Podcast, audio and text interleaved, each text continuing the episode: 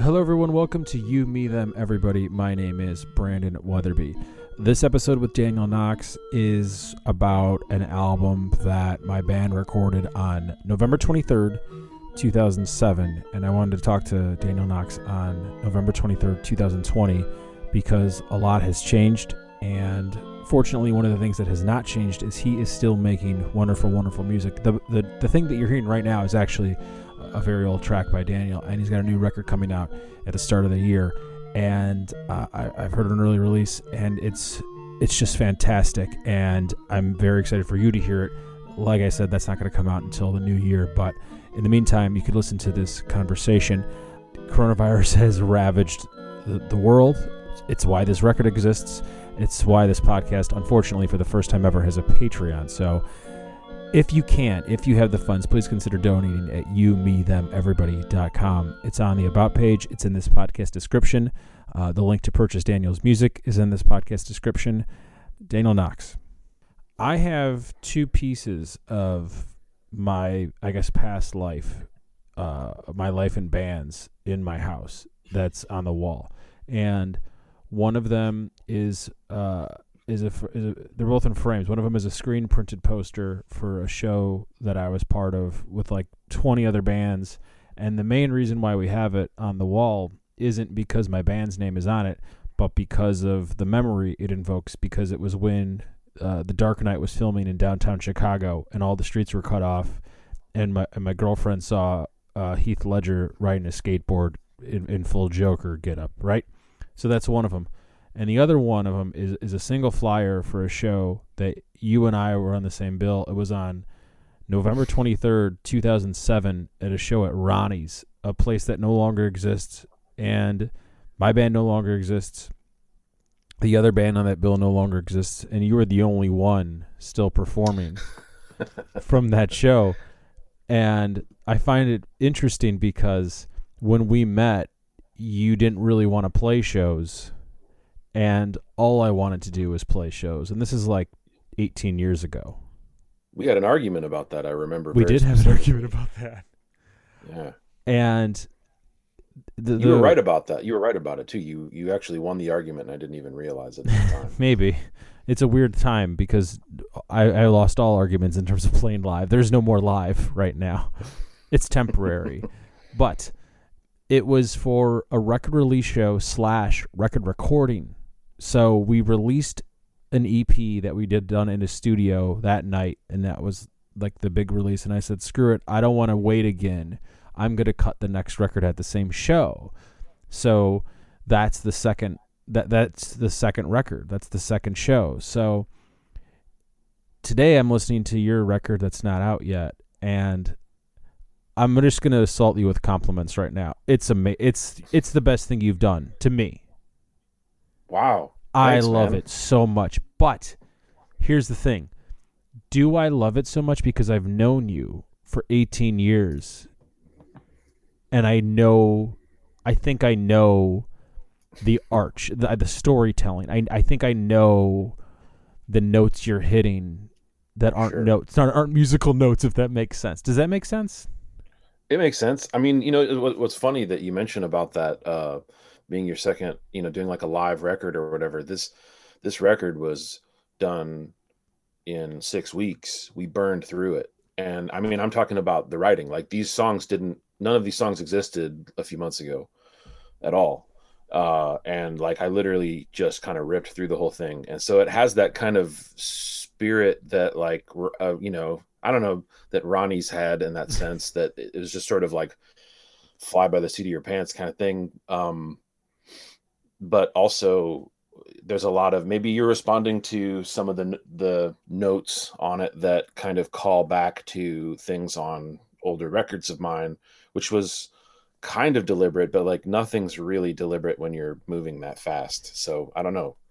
I so can't tell I'm, why. I'm not entirely incredibly familiar with the record yet. I heard it for the first time today but i'm pretty sure i hear parts of like armageddon song and i want to say vinegar hill and i hear parts of the concept record that you had uh, that you performed in New York City and yeah. then performed at the Kennedy Center a bunch of places in Fool in the Heart.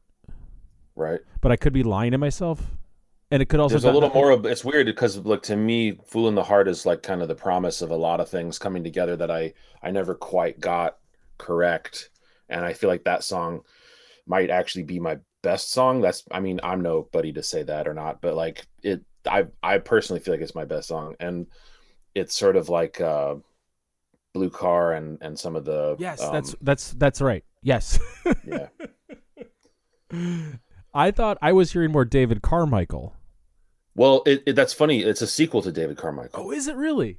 It is. So, um, the you know David Carmichael was my invisible friend growing up, and the, the song David Carmichael is about kind of bumping into him, uh, you know, in uh, just just just on the street, and then "Fool in the Heart" is about uh, it, it, it spans uh, three specific places in time and space that kind of uh, have to happen separately and all at once to create a kind of uh, single moment that uh, where we decide whether or not if I crash the car, it's going to um, kill us both or make us merge into one person.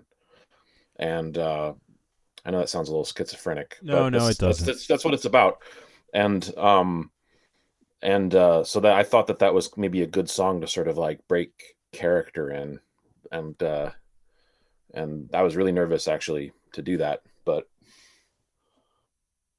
um are you nervous anymore? Uh yeah. Why? a little bit.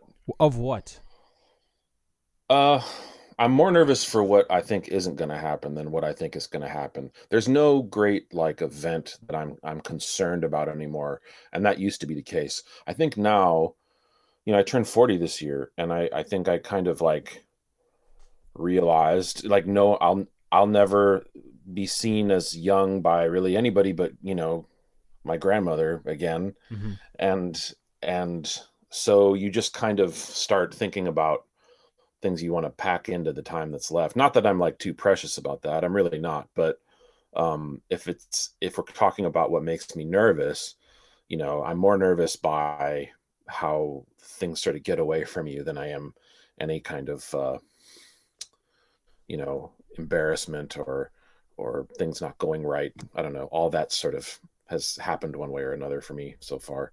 So you're 39 right now. No, I'm I'm 40 right now. I turned 40, 40 right on uh, okay. September 22nd. Yeah. So, two two things about that. So you were 27 when we were playing at Ronnie's, and I was 24. And that's right. Your songs don't sound like a 27 year old; they sound more like a 40 year old, and that's a compliment. I think that your song songs sound like it's someone. They did that, then too, though. Oh no, for sure, agreed. and my songs definitely sound like a 24 year old's, and I hadn't listened to that record in a decade. Uh, my bassist sent it to me earlier this year. I think at the start of the pandemic, and it was just like, oh wow, I, I, I don't know most of these songs. I don't know how to play any of these songs, and it was something that was both incredibly dumb but incredibly pure, if that makes sense. And I'm very very glad that I did it because I, I no longer have that itch to scratch.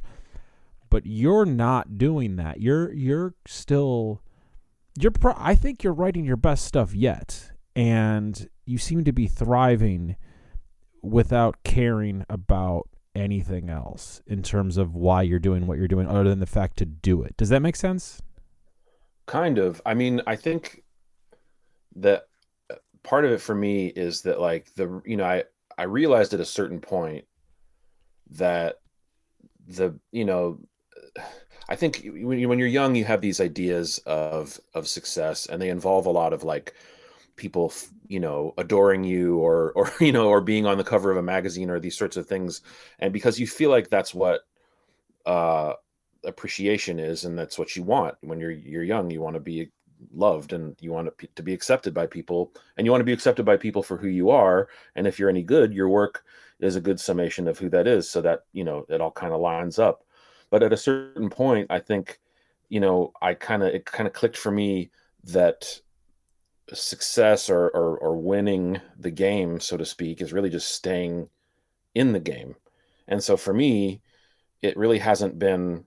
Uh, I kind of stopped looking for some sort of break, some sort of making it. And I Mhm. just thought all I really want is to get what I'm just to do what I want to do and get it in front of as many people as I can reasonably that want to hear it and and just stay in it. And that has been difficult and I think it's difficult for a lot of people, but for me there's nothing really more than that that I want. There's no other thing that I'm trying to get off the ground. There's no you know, I'm not trying to make films anymore. I'm not trying to uh I have no real personal goals that that that matter to me more than just making another record and I always somehow seem to get one made uh one way or another probably because it's all I really give a shit about anymore. So I don't know if that means that I'm like thriving. I, I think it just means that I'm you know, I think thriving at this point is is is just carrying on. No, you're wrong. Uh, Am I? you- for you, for you, yes. But so I know you don't give a shit about the Rock and Roll Hall of Fame, nor should you. But uh, recently, Nine Inch Nails was inducted, right? And Nine Inch Nails is amazing, and they're still producing amazing works of art, and they're still pushing forward, and they're trying new things. And that is not the case with pretty much anyone else that's inducted into the Rock and Roll Hall of Fame anymore. The people are usually just treading water and resting on laurels and playing the hits for better or worse. And that's the difference. Usually, when someone's been doing something for a decade plus, th- there's diminishing returns there. There are clearly exceptions, and staying in the game is not necessarily a good thing all the time. I think a lot of the time people just need to stop. And I'm glad you didn't stop. I'm glad I also did stop. Does that make sense? But I mean, you know, staying in the game doesn't mean like, uh, no, you know, whether or not it's good or whether or not, you know, if I didn't feel like I had a record to make, I wouldn't make one. You know what I mean? But like, I always tend to feel like I'm moving toward that. Um, it's not about necessarily just longevity, but just kind of staying, staying active in in in the work, and also always trying to look for for something new while while looking back at what you've done and and and using that to some degree. Does that make sense? That does make sense. Do you? I, we we spoke a few months ago, and you mentioned uh, playing shows, and you actually wouldn't mind playing shows at this point. Do Do you miss playing shows at this point? That's a tough thing for me, man. I mean, like, kind of. I don't feel the same way that people do about shows. Like, I'm not. I don't love going to shows. I don't go to shows. I, I I'm uncomfortable, man. I don't like going to some concert and having to like stand there and I don't know. It's really deeply uncomfortable for me. The, my favorite shows are the ones where um you know it's like one person playing and everybody's really into it and everybody's really quiet and that's not how it usually is and um i miss touring. I miss the act of touring. I miss the act of um getting you know what happens for me on stage when i play my songs over and over and i learn new things about them by by the information i get from people when i play them. There's kind of something special that happens in a room when you you know figure something out new with your material. You know it's usually happens like halfway through a tour that feeling I, I miss and i miss the interaction with people after shows uh the but yeah I, I i guess i guess i do i don't know i have different attitudes about that i'll tell you one thing though that, that this this this whole like zoom concert thing is not it you were the one championing something you did. For, was it Ireland or England?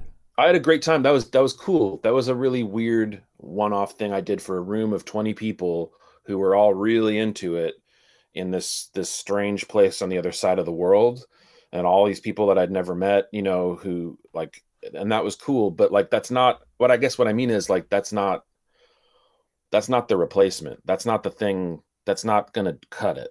You know what I mean? And it's Mhm. like ask yourself honestly, and I don't mean to disparage anybody who's doing it. People, if you if there's an artist who's doing that, you should support them if you like their work. But um like I don't want to watch the No, I don't want to watch those shows. You know what I mean? Like how like maybe they like and also like they should be like 20 minutes or whatever or just go uh, yeah, I don't know. It's just not that's it's it's it's messy, you know? It's not a good replacement.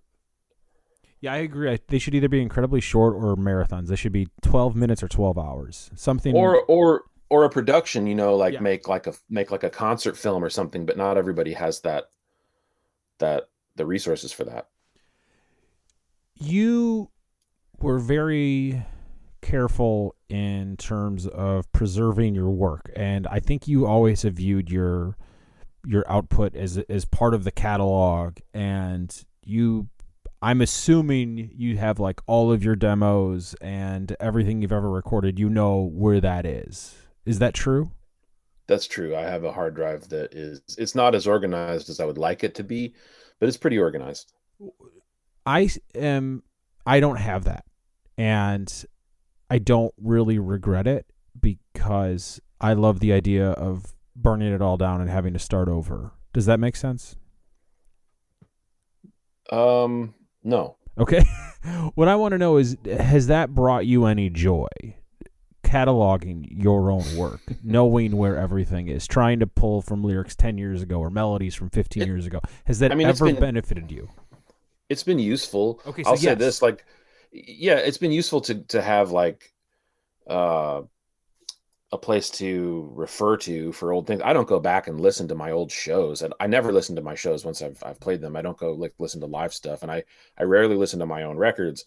But like, there's been times when I wanted to refer to something like an old demo or something I worked on and like having that, you know, I, I've taken songs that I started when I was like, uh, you know, 27, 26 and, and, and finished them, you know, recently, you know what I mean? Like that, that, that still happens once in a while. Uh, not that, not really, but I don't know there's no vanity in it for me. It's not like I look back at it and think, "Oh, wow, like what an amazing career." You know what I mean? I'm, I I don't. It just uh, I think it also for me, given my kind of obsessive nature, I think it just helps me kind of gain some perspective. I need to kind of know where I've been to be able to sort of plant my feet and move forward. So you're not a you're not opposed to looking back, but you're not consistently looking back. I I have, I have a weird relationship with it. Like like right now, the one of the hardest things to do. Like I have a lot of situations that call for me. I like taking pictures. I'm pretty good at taking pictures. It, it's a it's a hobby, and I have tons and tons of, of of great pictures I could be using for like artistic purposes or like videos and things. But I can't do it. I can't go through that material because it makes me feel like sick to look at and just remember where I was when that was taken and who was there and mm-hmm. what you know mm-hmm. it makes me really really uncomfortable with with music it's a little different I can kind of take myself out of it um I, I I don't mind listening to some old recording of myself if it's for a reason if I'm going to use it or if I'm I'm kind of like so so one thing for instance like uh, I was doing an Instagram live concert thing just you know I, I, do that once in a while. And there's this uh, german kid who gets on there sometimes and he asked me why i don't uh, write any mean songs anymore. He was like why don't you write any like of the funny like mean songs? I like the new record kinda, well well kind of. I mean the first two songs the first song specifically is my response to him oh really that. i mean like I I had some time and I was like, well, fuck it, you know, like what what's wrong with putting on I put putting on the old jacket to see if it still fits, you know, yeah. and it does, and it doesn't. Oh bullshit! Like, it fits really well. Like, well. I don't know, like in that song, I thought it worked song, out man. I love that song. But that was literally me just trying to be like, well, fuck it, I'll just write one of the old ones and stick it on there. You know what I mean? And see it, and then and then use that as kind of a jumping off point as opposed to. Uh, Dude, I don't because think I you you realize how few people could write that song and could do that well. That type of song is so easy to fuck up, but you don't fuck it up. I can't write that song. I wish I could write that song. Somebody somebody else could write that song. yes, better, but most probably. can't. Maybe so. I mean, the, to me, it was just kind of like I wanted to um, deliberately write one of my old songs, but not but just write it from from the position that I'm in now. Mm-hmm.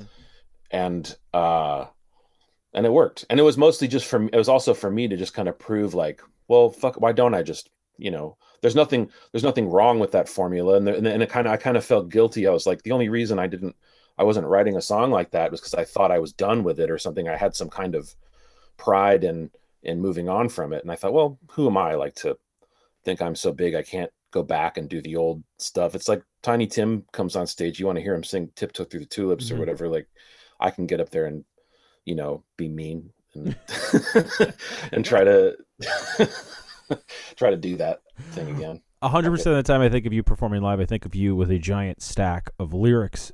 You even you can't need the lyrics to a song like "Disaster" at this point.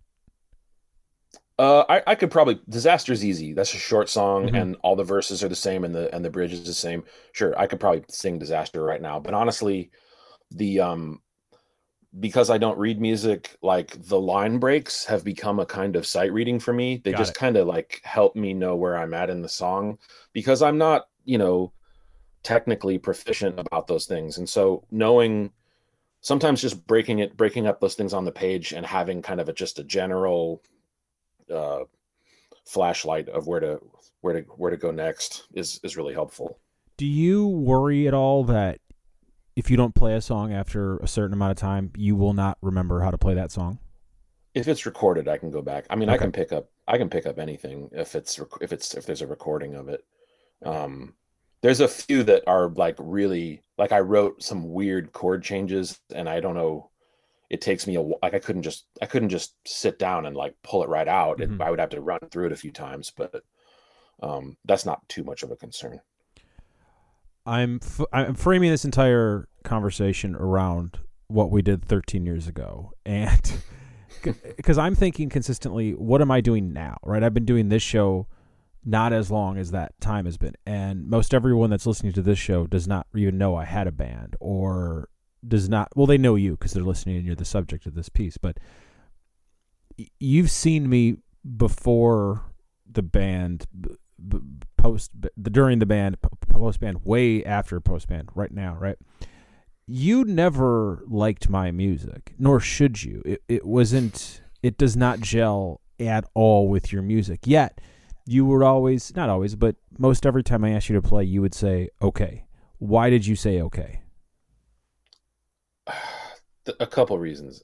And it's not that i i liked watching you play your music. I don't you know that's just not my style of music. It's Oh, not of course. you know and I, uh, to the point that i wouldn't know if you were good or bad at it. I just don't that's not even like that's not even my neighborhood. But like um i would say yes for a couple of reasons. I mean one reason was uh i don't i mean you probably remember this but there was a particular we so we had had that conversation at, at, at, when we we both worked at Music Box Theater. For people who don't know, we both were concessionaires at Music Box Theater for a, a period, and I eventually became a projectionist. Brandon eventually left, and uh, we had had a conversation there about playing shows, and then you had all these opinions that. Uh, uh, you know, there's no show that you shouldn't do. You should do as many shows as possible. And I argued, you know, that that wasn't true, and that there were shows that were beneath you, and that there were shows that weren't worth doing, etc. Um, and uh, cut to I don't know a year or two later, Mhm. and it's Halloween night, and I am uh, drinking very heavily at this point. I don't anymore, and um, I, I run into you on the street in front of your apartment. that's correct. I don't remember the specifics because I was very drunk, but I, I we just sort of hung out, and you were asking me what I was up to, and I had said that I had played a show or something like that, but I wasn't really doing it or into it. And then so you had said that you would, you were putting on shows, and you would put on a show for me to play, and then you started to ask me to play shows, and that you know nobody nobody was asking me to play shows, and I didn't know how to really knock on the on the door for that. And so that kind of, you know, got me playing uh, shows initially. Like it really, uh, I was at a point where I was feeling like I wasn't making any traction with it. And then all of a sudden you're asking me to play these shows and they went well. You know, some of them were weird. Some of them were like these beat kitchen shows where I would be on a bill with all these bands that were like nothing had nothing to do with me you know but but but but but the thing was what i would notice was i would play to a room and a whole bunch of people in the room would fucking hate it, but then there would be like a few people who loved it. Yeah. Who were really like, what the fuck is this guy? You Yeah. know, and I and then they brought more people to your next shows that I was on.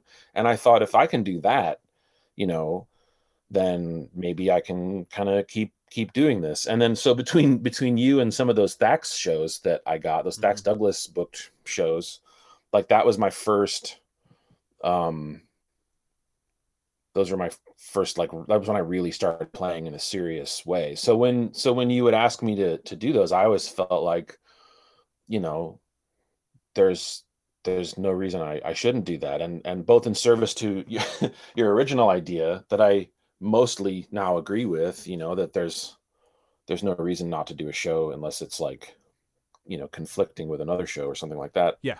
Um and and and also, you know, out of a for that. So I don't know if I've ever formally like thanked you for that too You don't thank me. Uh, that okay, so we were working together in 2002. I quit early 2003. That's Halloween 2003 is when you run into me. But the show on November 23rd isn't until 2007. So there's four years of. But I played a lot of your stuff Oh, in yeah. between there. oh yeah, you played a lot of shows with us, Yeah. and it you were maybe like you were definitely the exception that proves or that whatever. You were the guy or the band that people would actually be like, "Oh no, this guy's good," and you would actually make fans. well, uh how many of them I kept, I don't know, but I the, the the the interesting thing about that show at Ronnie's was that it was the first show back after um I had like had what I considered like my big break in London and I was on the stage and so I was called to play this this uh this guy David Coulter saw me um do the thing with David Lynch at the Music Box and he asked me to fly out to London and do this uh this concert with with Damon Albarn, Rufus Wainwright, Imogen Heap, and the Handsome Family, and then he booked me a tour with the Handsome Family immediately after that, and um, I thought that was just like I thought, okay, well, obviously this is my moment, and after this, it's all going to be gravy, and you know, just as like. And then, and then, and then I came home and played Ronnie's, and I was like, maybe not, maybe not.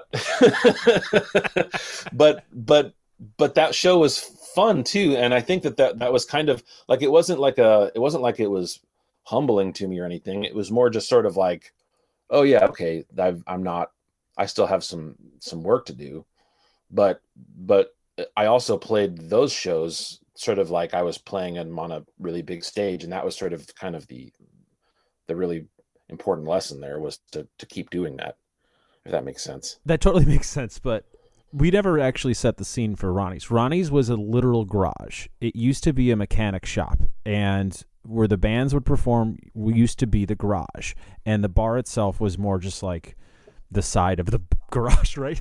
So there were two distinct areas, and neither were clean.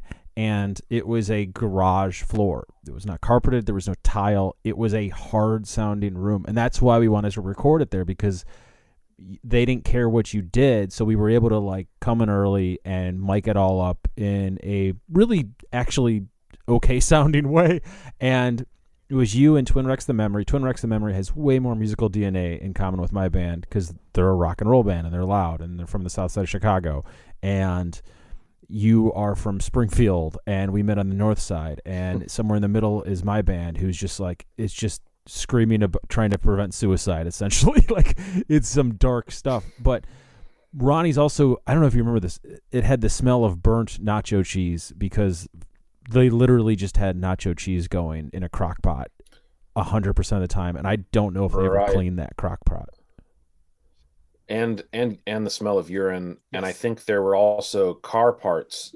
If I Mhm. remember this, there were car parts or like some kind of you know mechanical debris. Yeah. In that garage area, I liked I liked that that place a lot because it was there was no stage, Nope. which I always I always really appreciate. I like when you're kind of have to be on level with the audience. There's something kind of really uh, immediate about that, and I liked that they're you know similar to the mutiny. Um, it was just sort of like a free for all. You could go up Yeah. and and play, and and uh, so you would get like true weirdos. Like you would Oh, get yeah. terrible, terrible stuff too, but like, but you would get like true characters um, going up and and and just doing these really bizarre shows, and uh, yeah, that's not really the case at at at, at other other places now. No. And Ronnie's was booked by like a real booking agent though. So there'd be like your indie rock act to the week. Was it or was it? It was. Was it MP shows? Yeah, it was or MP was shows. it like It was. okay? But the mutiny was just like some. you, you like I want to play Tuesday. It's like, all right, we got an opening, you're in. Like the mutiny had no has no had no booking agent and that's why it was so wonderful.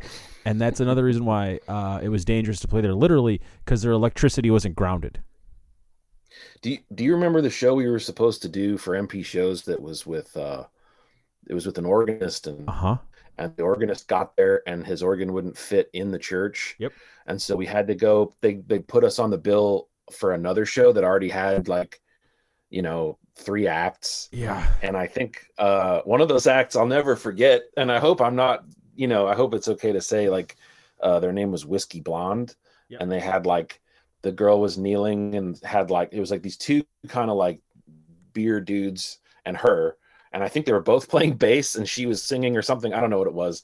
And and it said they had a banner behind them that said myspace.com slash whiskey blonde and and she had a fan that would blow her hair when she would like like kind of kneel and sing but anyway they the funny part about that show wasn't just that it was that i think they the promoter asked if you and i could just play each other's songs in one set Yeah. and we kind of tried to do something like that just because we thought it was so absurd that we couldn't not attempt I think it. I was supposed to like we were supposed to each do like 30. I think I did like 3 songs and then like the fourth song was like into one of your songs. right something but like i that. remember i remember us kind of doing something kind of like combining something just for, to just to make a a bit of a joke of it But at certain point, like the reason why I wanted to play that show is because, like, I just wanted to hear how you would sound in that venue. Because what you're talking about, there was literally an old church in Pilsen, and I have no idea. It's got to have been torn down by now, but Yeah. um, it, they had a glowing blue cross in the middle of the church, and it sounded amazing, right? And that's the only reason I wanted to play that show with you. And then they moved us to a metal club like three miles east which doesn't make any sense whatsoever. And at that point, those are the times where I'm thinking, well, like I know I, I'm doing this because it's fun and I get drink tickets, but you don't even use those drink tickets. So like, why are you doing this? well you know that's one benefit of playing in in in my band is uh you get you get the extra drink tickets from me i always give those out to the guys and then um i remember at that at that show we i did make sure that i got fed they they they had to buy me a, a cheeseburger or Oh, something nice. i like demanded that they would buy me a cheeseburger Uh, um, not a not a terribly interesting an- anecdote but so I I don't like nostalgia, and I'm afraid that we're treading towards that path. But the- the reason why I'm thinking about all this stuff now is because clearly the thing that's lacking in my life isn't the band; it's the lack of shows, because and the lack of meeting people. Because that's why I do what I do, and I love talking to you. I love talking to the guests. I love producing this show. It, it brings me great joy, but it's not the same joy as doing it in front of other people. And about once a year on average, you would play You Me Them Everybody Live, usually at the Hungry Brain,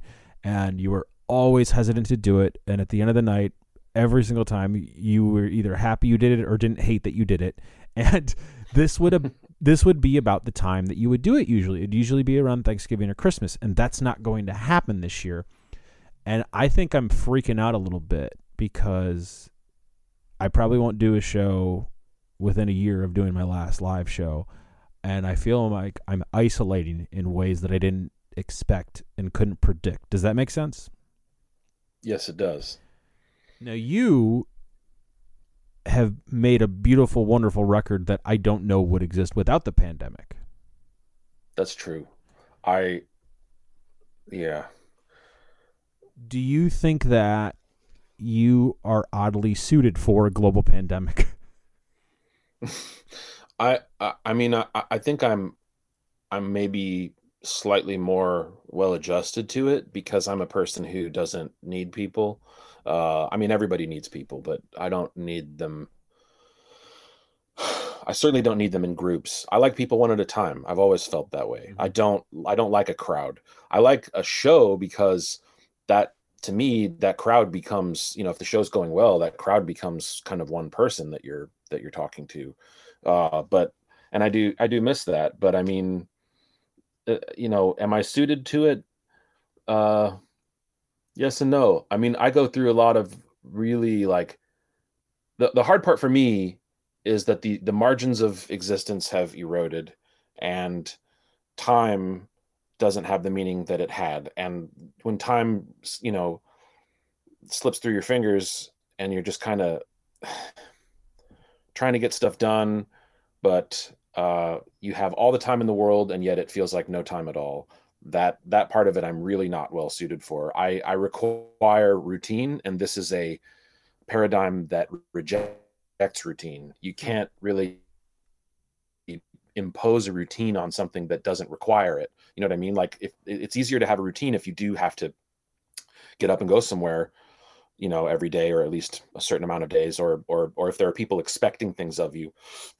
But you know i'm unemployed. I'm i've got nowhere to go uh nobody needs anything from me right now. So that's a really like to wake up and try to do something in that environment is really peculiar and i am not well suited for that i think that socially you know in terms of missing people i don't miss anybody man i'm fine you know i don't Yeah, I don't I don't miss picnics. I don't miss fucking, you know, being around people. I don't even miss going to the movies because that's that was ruined 5 years ago. People are terrible at the movies. Like I would I was I was stressed out going to movies because people would just talk and I would get in fights and it was not not good, you know, like the social part of it. I don't miss people. There's no friend group I want to go see. I don't give a shit about any of that. That part of it I'm extremely well suited to. But the part of just being at home and working is incredibly difficult. And I mean, when I started making this record, so before that, I was really sick for like a month, maybe a little more than a month.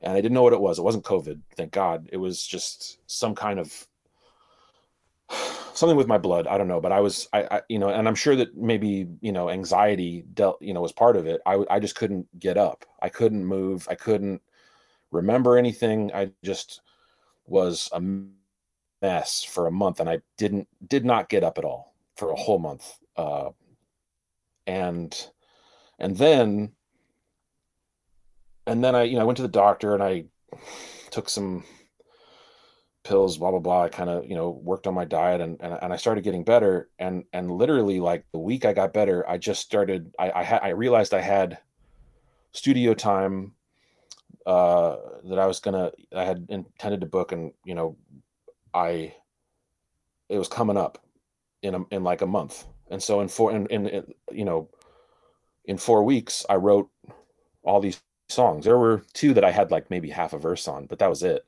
And and and I, I just wrote really really fast and got the string parts arranged and got the the musicians together and uh, and made this this nine song full record and and doing it getting in the studio and being with people and and uh and doing that again it, it, it was amazing there's there was nothing like it. it and and and then when it was done, I assumed, okay, I'm better now. I'm going to hit the ground. I'm going to come home. I'm going to hit the ground running. I'm going to start another record. I'm going to start doing it. And then, and then it just immediately like, it didn't happen. You know what I mean? Like I, I just was like, what do I do now? You know, there's no thing to sort of, you know, somehow I had this miracle in the middle of all this and I made this, this this record and now what do I do? What do you put ahead? You know, it's like climbing a rope and uh but you don't see what the rope is connected to, so you're always just afraid that it's gonna that it's gonna fall. So, you know, I what I try to do is to be grateful for any good day that I have or any good moment that I have. And I try to check in with people and I try to uh you know, I try and I try to if I if I if I have a week where nothing happens, where it just gets away from me, I really try to let myself off the hook for that because it's so easy for that to happen. You can't you can't beat yourself up about it. Um I don't know if any of that Well, there's a, there's a nice little bow we could put on this that I didn't realize until I really listened to the album that I recorded on 112307.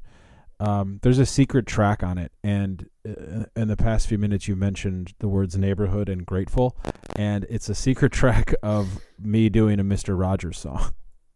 Oh wow. Yeah, the secret track is um, apparently like the show ended with just a bunch of noise and me going to do a Mister Rogers song, which ties back to the most recent product people can buy from you, which is my al- My song is not on your album. You have an entire album of Mister Rogers songs. Um, mine is a secret track from an album that you cannot find online nor purchase anywhere. So, um, we have a very shared. We have a shared sense of. Uh, art and a shared sense of what we love and uh, we just happen to come at it from very very different perspectives i'm glad you're still doing your thing i love your thing um, the new album comes out january 15th is that correct That's correct. And uh yeah, who who chose that date my uh publicist cool chose that date. just wondering i don't know when is a good time to release anything anymore time means Well, very little right now I mean, I feel like a bunch of people are going to have their quarantine albums coming out in the uh, springtime or whatever. So,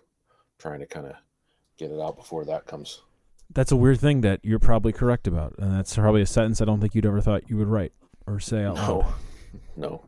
thanks for doing this man Yeah, good to see you. Talk to you anyway.